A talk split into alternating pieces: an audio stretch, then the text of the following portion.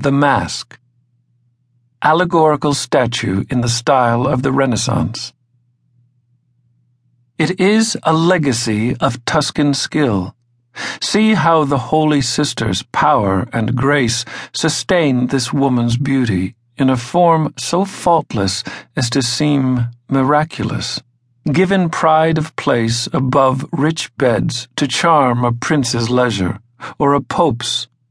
Note the faint voluptuous smile that shows that shares the consummation of desire.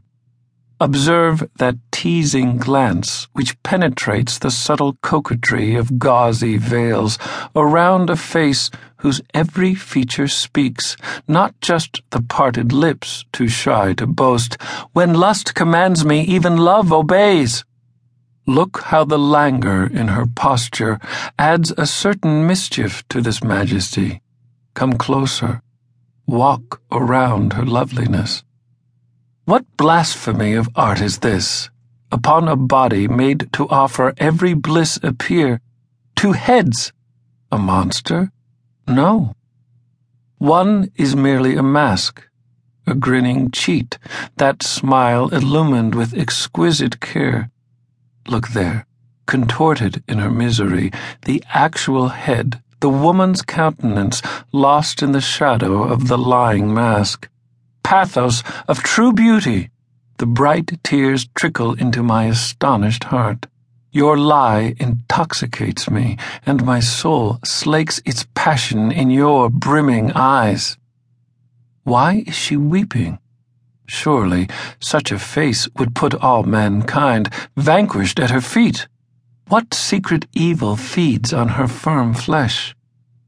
She weeps, you fool, for having lived, and for living.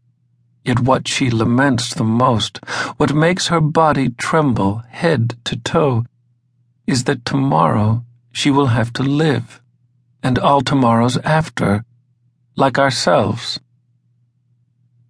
Romantic Sunset The sun is all very well when it rises. Then who minds returning its abrupt salute? But fortunate the man who still can find room in his heart for its high flown farewell. Take my case. I've seen all nature swoon under that gaze like an overdriven heart. Late as it is, who can resist the west and the hope of entertaining one last ray? No use following, the god withdraws, and darkness comes into its own. The world is cold and wet and full of mysteries. A mortuary odor rises from the marsh where my uncertain footsteps try to keep from squashing frogs or snakes or something worse.